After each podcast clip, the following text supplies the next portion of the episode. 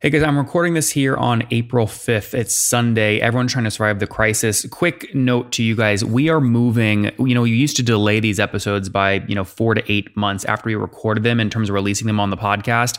We've changed that. A lot of these interviews you're going to hear over the next many months are going to be ones we recorded only days prior. We think that's a smarter way to run the show. I've made the change, so expect more urgent information coming out. Secondly, I am getting destroyed on iTunes reviews by these people that say Nathan's rude, he's hard hitting, blah, blah, blah, which by the way, I am. It's part of my style, it's what works. The problem is people that love that style never take the time to go leave a five star review. So I only get one or five star reviews on iTunes. And right now there's a streak of one star reviews that is driving me crazy. It would mean the world to me, guys. If you're loving the show, you love how direct I am, you like the style, if you go leave a review on iTunes now, if you do that and tweet it to me, text it to me, email it to me, whatever you want. I'm going to reply with a very special surprise. I think a lot of you guys will really like. It is heavy, heavy data oriented. All right. So I appreciate that. Thanks, guys. Enjoy the show launched CodeLingo back in 2016 to help solve this massive issue of technical debt. They built the company really around enterprises, which were chasing kind of a $50,000 ACV deal, then looked at themselves and said, oh my gosh, we're basically an agency, low margin, high touch, not productized. We want to change this. So they're going down market now, relaunching, really doing marketing strategy related to going after open source kind of uh, specs and helping folks make their code stronger and adhere to their own essential policies. They raised about $700,000 to do this, seven people on the team in New Zealand. They've got about four months of runway left, hoping to raise here in the next month or two, or at least start. We'll see what happens. Hello, everybody. My guest today is James Meek. He's got 15 years of software development under his belt. In 2016, he quit his job with uh, Canonical, uh, the company behind Ubuntu, to found CodeLingo and tackle the technical debt crisis head on. In a 40 hour workweek, a developer, a developer spends over 17 hours on technical debt. He's become obsessed with fixing this and unlocking the true potential for development teams. CodeLingo does this by transforming the whole software stack into a big data, uh, big data problem, detects anti patterns, and then automates common development tasks such as code reviews, bug fixes, and generating contributor guidelines to name a few. Jesse, you ready to take us to the top? Yep, absolutely. All right. So tech debt is a very real thing. It's even harder to actually quantify. Walk us through what you do and what your revenue model is. How do you make money? So we just cut out cut the cut out there briefly. yeah, time. no problem, Jesse. Yeah, so so again, technical debt is something that there's a real cost to it. It's even harder to quantify. Help us understand what you do and how you make money. Yeah, absolutely. So, um, just uh, very briefly on quantifying technical debt, uh, Stripe came out with a really great report uh, in September last year. It's called the Developer Coefficient. They estimate technical debt to cost companies $85 billion annually, and they estimate a developer to be spending over 17 hours a week out of a 40 hour work week, one way or another, managing technical debt or bad code. So, essentially, we're in the game of saving teams time and money and helping them write better code faster. Uh, so the, the core of the problem is that software developers are great at scaling up anything except themselves. So there's a core dynamic of transferring critical knowledge about the software system you're developing that works really well in small teams, but starts to break down as the team grows and as the software grows. So that's the problem we're solving is, is how do you maintain that high quality code, that high quality knowledge transfer as the, as the team and the product scales. And is, um, it, a, so, is it a SaaS model? Yes, yes. I'll tell you a brief a brief story about our journey there. So uh, initially, I'm, I'm, a developer. Um, gosh, uh, probably close to 20 years now. Um, uh, initially, I, I, built the product and was getting uh, traction with with enterprises. Um, Hold on, Jesse. Sorry, I don't mean to cut you off, but I want to get that story. But first, I want to get context where you are today. So, can you just give us real quick, like, it, it, average customers paying you about what per month to use the technology? Yeah, sure. So I suppose that's why I wanted to tell that uh, tell that story is that we actually pivoted. So we were working with enterprises, but then we realized we're just not going to be uh, reach the scale we want to. So we actually pivoted last year, pulled back from working with enterprises, and uh, built a, a, SaaS model first, so a self-service model first. And we're really just pushing out into the market. We've just started pushing out into the market at the end of last year, um, and just starting to, to pull up those metrics there. Okay but again, so so I want to capture more of that story because it's an important pivot. But if you look at your current customer base today, on average, about what are they paying per month? Um, so right now, the, the the model right now is SaaS is uh, we're just going to beta, so we're not actually charging uh, charging anything right now. We're just trying to prove the value and try to get okay. it into the So you're pre-revenue. Yeah, um, as, as, far as the SaaS model goes, we're pre-revenue. We did have revenue with uh, some of the enterprises we're working with, but since the post pivot, we're pre-revenue because we're trying to push a new model uh, to go to a bigger scale. Ha- w- walk me through kind of what you gave up, the opportunity cost. So, so in the best month you had with enterprises, what was your MRR? Um, nothing to write home about. We had a uh, we had one install in a large enterprise. We're looking at um, so it's going to be around what we're looking at there was like around a 50k um, recurring uh, uh, annual subscription there. Um, but well, did it actually close? Well, the, the, problem, no, it didn't close. Um, we could have pushed through with that, but the problem is we're a small team and we really had to choose one thing or the other. Either we could be, um, uh, essentially, we're turning into like a professional services model, uh, interfacing with these large enterprises. There's just so many touch points with those large enterprises. Or we could become a, a, a product-based company and yeah. try to, to, crack this SaaS model. So, Jesse, so st- stick with me here. I totally understand you wanting to tell the story. I want to dive deeper into it. But in your best month, closed MRR from enterprises, about how much? We're, we talking about a grand a month or five grand a month? Um, we're talking. Um, so we're probably talking best month would be around.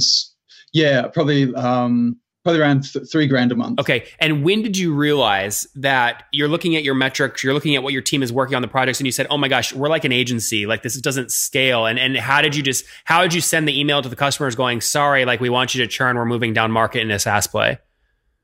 Yeah, it was really hard. It's probably the hardest decision um, that I, that I had to make in the in in the journey. Um, I suppose uh, you, you just look at what are you doing on a daily basis and what's what's the outcome of the, the effort that you and your team are putting in. And we're just putting so much effort into just uh, landing one one client. And there's just so much um, bespoke work that came along with it. Um, you have to get the whole um, the whole uh, on-prem piece sorted. You have to interface with all those uh, different players, and uh, just I took a step back and went, okay, if we put the same amount of effort into trying to crack a self-service model where CodeLingo becomes a toolbox essentially in every, every developer's uh, toolkit, um, we would get so much more bang for our buck if, if, if, if we spent as much time and effort that we're spending on just these one or two clients and actually treated the whole software industry as one client then the, the, the payout of that uh, would be would be much larger. So, and then put this on a timeline for me. When did you launch the company? What year? Yeah, sure. So um, 2016. I and was the pivot was last year. Yeah, that's right. Yep. Okay, cool, interesting. Now you've raised a little bit of capital. How much have you raised to date? Yeah, sure. So um, all up, we've we've raised around uh, seven seven hundred k. Um, the the bulk of that came uh, in 2017. So we raised from two venture capitalists. Um, one was Reinventure, which is backed by Westpac. That's one of Australasia's big four banks. And the other one is Right Click Capital, which is part of the DFJ network of investors. Okay. When you push them and said, guys, at the board being, listen, we've got to move to an SMB model, I mean, were they generally on board or what was their pushback? 100% actually they probably pushed me more uh, in that direction um, because they, they jumped on board and they're just looking at the potential of this company and they're saying jess you're not pushing this to its full potential um, you, you, need to play bigger um, and really, that was part of the part of the push. Yeah, but why? I'm curious why the correlation to play bigger meant go down market because the exact same line of reasoning could apply to like we've had a lot of these companies on. For example, um, uh, QA Rainforest, right? Like they did the yeah, yeah. they did the opposite of you, right? They're playing, they're selling to devs, right? And they went way upstream, and then obviously they just did a massive merger, and it would create a lot of value. So I'm just curious why you're associating going bigger with cheaper priced plans. Yeah, sure, sure. So that um, would have to delve deeper into our strategy. Essentially, we're, we're playing towards a two-sided market. So don't get me wrong, enterprise is part of the strategy. It always it always will be part of the strategy, but it's more of a stage two. So stage one, what we want to do is develop a really vibrant developer community uh, and make sure that it's really quick and easy for these developers with their knowledge to encode their knowledge and help other developers write better code faster. How do you measure that? Is it like how many people in your Slack group or what? Um, so the campaign we're hitting right now is hitting open source uh, repositories um, on GitHub. In the past, in the past month, we've had um, so our bots automatically finds and fixes code. Um, we've had um, pull requests landed by companies like Google, Uber, Sky UK, all in the past few weeks. Uh, so we're just ironing out a few issues there, and then we hope next week or the week after to roll that out to about 2,000 new repositories. So we're really hitting the open source domain, trying to get uh, a lot of uh, traction and engagement there. And then the idea is once once wait, Jesse, I don't understand. Sorry, by doing that in the open source community, how, how does that drive users back to CodeLingo? Yeah, sure. So um, basically, what we're doing now is um, finding open source repos that have uh, contributor docs that say, "Hey, this is our standards. This is how we want uh, contributors these are the rules we want contributors to follow when they write code to our repository. Um, and then our, our CodeLingo goes, goes through, analyzes that repository and says, um, hey, did you know you're actually violating your own standards? Then we make a pull request which fix it, fixes those standards, and then they it's very hard for them not to accept that because basically they've been shown to not follow the, their own standards. So then basically you're proving value to the um, to the uh, owner of the repository, you're proving value to the company behind the repository, um, you're proving value to the community of uh, developers around that. So it's essentially a bit of a marketing play where you're uh, where you, by proving that value in a very visible place, you're actually getting uh, a lot of eyes on that. And then from that, you follow up with that and you say, hey, did you know we can also automate reviews? Did you know we can also automatically generate comp- Got it. What's your, help me understand the team makeup today. What's the team size? Yeah, sure. So we're pretty small. We're just seven. Okay. Um, Everyone in New Zealand? Yes, everyone in, in New Zealand. We, we tried remote at first, but uh, we just found that we work better under one. one I was going to say it looks so peaceful. You have like the light coming in behind you, the like the Belgian linen hanging down with the yeah. breeze slightly hitting it. I'm like, this is like perfect working environment. Yeah, yeah, yeah. Middle, Middle Earth. That's right. I'm actually working from home this morning. It's uh, school holidays, so I've just got my daughters here. Um, we're at a, we're at a co-working place down uh, in Dunedin, so that would look much more like your your, your traditional. Oh, the house looks the house looks beautiful. I'd work there every day. So this is um this is a, I'll just show you the harbour out here. Oh wow, this it's is, gorgeous. Yeah, the advantage of working in New Zealand. yeah, I'd work there every day. Um, okay, so how are you funding salaries for seven people? Do you still have some of the seven hundred grand in the bank account? Yeah, that's right. Yeah, so uh, yeah, so we're just look, we're um, good old smell of the oily rag, um, living the dream, selling the vision. Um, so we're, we're we're paying salaries. Um, there's a few grants coming in from um, things like NZT, New Zealand Trade and Enterprise. Um, uh, so New Zealand government grants to help innovation get off, off the ground. So we're certainly leveraging those, obviously leveraging the investments, um, a bit of revenue from our activities with, with uh, past clients. Um, yeah, and just managing managing the the runway, right? Like the, where venture, the vision was always to be uh, a venture led. Uh, um, so we plan from um, raise to raise, and so we just just manage the, the, the runway really tightly. So what is your runway right now? How much you have left?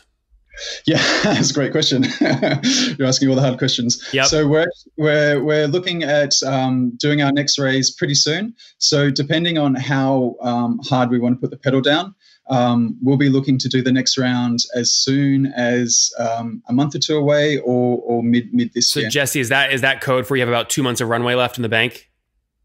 Um, depending on how you look at it, I would say uh, at, would probably have four months if you really put the, the pedal down. Okay. Um, or we can extend that out. Yeah. So you've essentially okay. So you have a, right now you're spending X amount per month. You have X amount in the bank. When you divide those two together, you have about four months of expenses left covered in the bank in cash right now. You're going to start raising in about a month and a half. So you're giving yourself about what two three months to raise capital from start to money in the bank. Yeah, so I always like to plan for about three months. That's just based on um, previous experience. Three months from kind of opening the round to getting the term sheets in, and then getting uh, uh, T's crossed and uh, I's dotted. Um, but like I say, look, there's always wiggle room, right? Like you, you can always uh, that that's based on the most aggressive plan, and if we need to extend that out, we can uh, we can certainly extend that out if we need more time. Yep, yep, very interesting. Okay, great. Um, let me let me see here. So when you raised the seven hundred thousand dollars, was that on a convertible note or was it equity or debt? Yeah, no, great question. So the first round I did was just uh, angel investors. So I'm a first-time founder. I'm completely unknown. I'm um, like I, I, worked at Canonical company behind Ubuntu, but other than that, pretty much un- unknown in New Zealand. Those angels, though, was it on a note? Yeah. yeah. that was on a note. So the first okay. the first one was on a convertible note at a 1.8 mil um, cap, and then the second round wasn't on a note. So the second round was our our pre-seed. That was from the the VCs. Um, so that was um, that was just a straight. So the the pre the the pre valuation was um, 3.8 mil. Um, so yeah, around four mil um, uh, valuation, and we raised. Uh, 540k on that. When we went out, we're actually just looking for a bridge. We're only asking for 300 because we wanted to just a bit, bit of extra runway to do the next round. Um, all of all up, all of the offers we got in, um, we had about 2.8 mil all up in term sheets coming in. Uh, we oversubscribed just to let on the two VCs we thought would work best with, which is Reinventure and, and um, RightClick. And so that's why we extended out to um, 540K for that round. Jesse, you must be persuasive as hell. I mean, you basically have no revenue right now. You're building a great user base. It sounds like you have a really incredible piece of technology and you're selling it at a four or five million pre-money valuation. I mean, you're a, you're a skilled persuader. It's pretty. I just imagine people listening going, "Wait a second, Nathan, am I getting these numbers right?" I'm telling you, yes, you're getting the numbers right. But um, again, really, what you're banking on is the piece of code and the fact that this is a massive opportunity to go after technical debt. Yeah, so I, I think I think what um, venture capital allows you to do is act irrationally in the marketplace, and that ability is what gives you the competitive advantage. Because we have this this capital, we can do experiments and developments um, not tied to a more traditional bootstrap model. Yeah. Um, so yeah, yeah, absolutely. And really, this is an all or nothing play. Like, and, and everyone, everyone on board gets that. Like, we're we're aiming to hit it out of the park. Um, uh, if we miss, we miss. Um, but we're not we're not here to create a small self-sustaining business. Yep. We're, we're here to we're here to tackle technical debt, which is one of the biggest issues in the software industry. Very good. All right, let's wrap up here with the famous five. Jesse, number one, what's your favorite business book? Um, favorite business book, man. I'm going to really struggle with this. You can pass. You can pass. um, yeah, can I pass? I'm yeah, going to pass. No problem. Yep. Number two, is there a CEO you're following or studying right now? Um, oh, look, I hate to sound stereotypical, but it was probably, you know, everyone says Elon Musk. I mean, he's certainly certainly inspirational. So yeah. Number three, what's your favorite online tool for building the company? To be honest, Trello. We look at that every day. It's just yeah, it helps us. Number four. Trello spreadsheets. Okay, and how many hours of sleep are you getting every night? um, a little more actually. I, I, listened to this really interesting podcast on Joe Rogan, and it talked about the importance of sleep and just how damaging it is if you um, miss it. So I'm making it a priority to get eight hours. Good. And what's your situation? I think you mentioned girls. So married, single. How many kids? Yeah, sure. So three kids, um, uh, uh, two from past relationship, one with a new uh, a new partner. Um, we, as I showed you, we live out here on a little bit of land just outside Dunedin, and we've got the um, uh, the startup hub down in the city. How many? Out of curiosity, where you are right now, how many megs up and down do you have on your internet Wi-Fi? Um, because here's what I always wonder. I always see these beautiful locations, and I'm like, I do podcasts for a living and all this stuff. I'm like, I would love to like live in these locations, but I have this fear yeah. that I'm gonna like buy a big, beautiful five million dollar yeah. house in the middle of New Zealand, and then my my meg up and down is gonna be like 2020, and I'm gonna be like, crap, I can't do interviews here. Dude, we're um, we're the gigatown, so we've got um, fiber um, throughout uh, Dunedin um, and direct, direct connection to the cable um, Amazing. Um, over to Oz. Amazing. So you, we haven't had any. We had one small glitch at the beginning of this uh, conversation. Otherwise, it's been smooth, right? Yeah. And I'm amazing. actually I'm out in the bush right now. I'm just I'm not even using um, um, taking advantage of fiber here. This is just um, broadband. That's amazing. So, yeah, okay, no problem. All right. So Trello is a good tool there. Uh, uh, kiddos, three of them. How old are you? I am 38. Now. 38. Yeah. Last question. What do you wish your 20 year old self knew? Oh man, where do I start? Um, my 20 year old self. I wish, um, man, I'm just going to sound stereotypical again. You know, just that obvious. Just just believe in yourself, believe in your instinct. Um, yeah, don't don't compromise. Uh, don't give a shit what people think. Just just find that thing that you're really really passionate about, and uh, and yeah, live for it. Guys, uh, go Believe in your instincts again launched CodeLingo back in 2016 to help solve this massive issue of technical debt. They built the company really around enterprises, which were chasing kind of a $50,000 ACV deal, then looked at themselves and said, oh my gosh, we're basically an agency, low margin, high touch, not productized. We want to change this. So they're going down market now, relaunching, really doing marketing strategy related to going after open source kind of uh, specs and helping folks make their code stronger and adhere to their own essential policies. They raised about $700,000 to do this. Seven people on the team in New Zealand. They've got about four months of runway left, hoping to raise here in the next month or two, or at least start. We'll see what happens. But in the meantime, Jesse, thanks for taking us to the top. Awesome. Thank you. Cheers.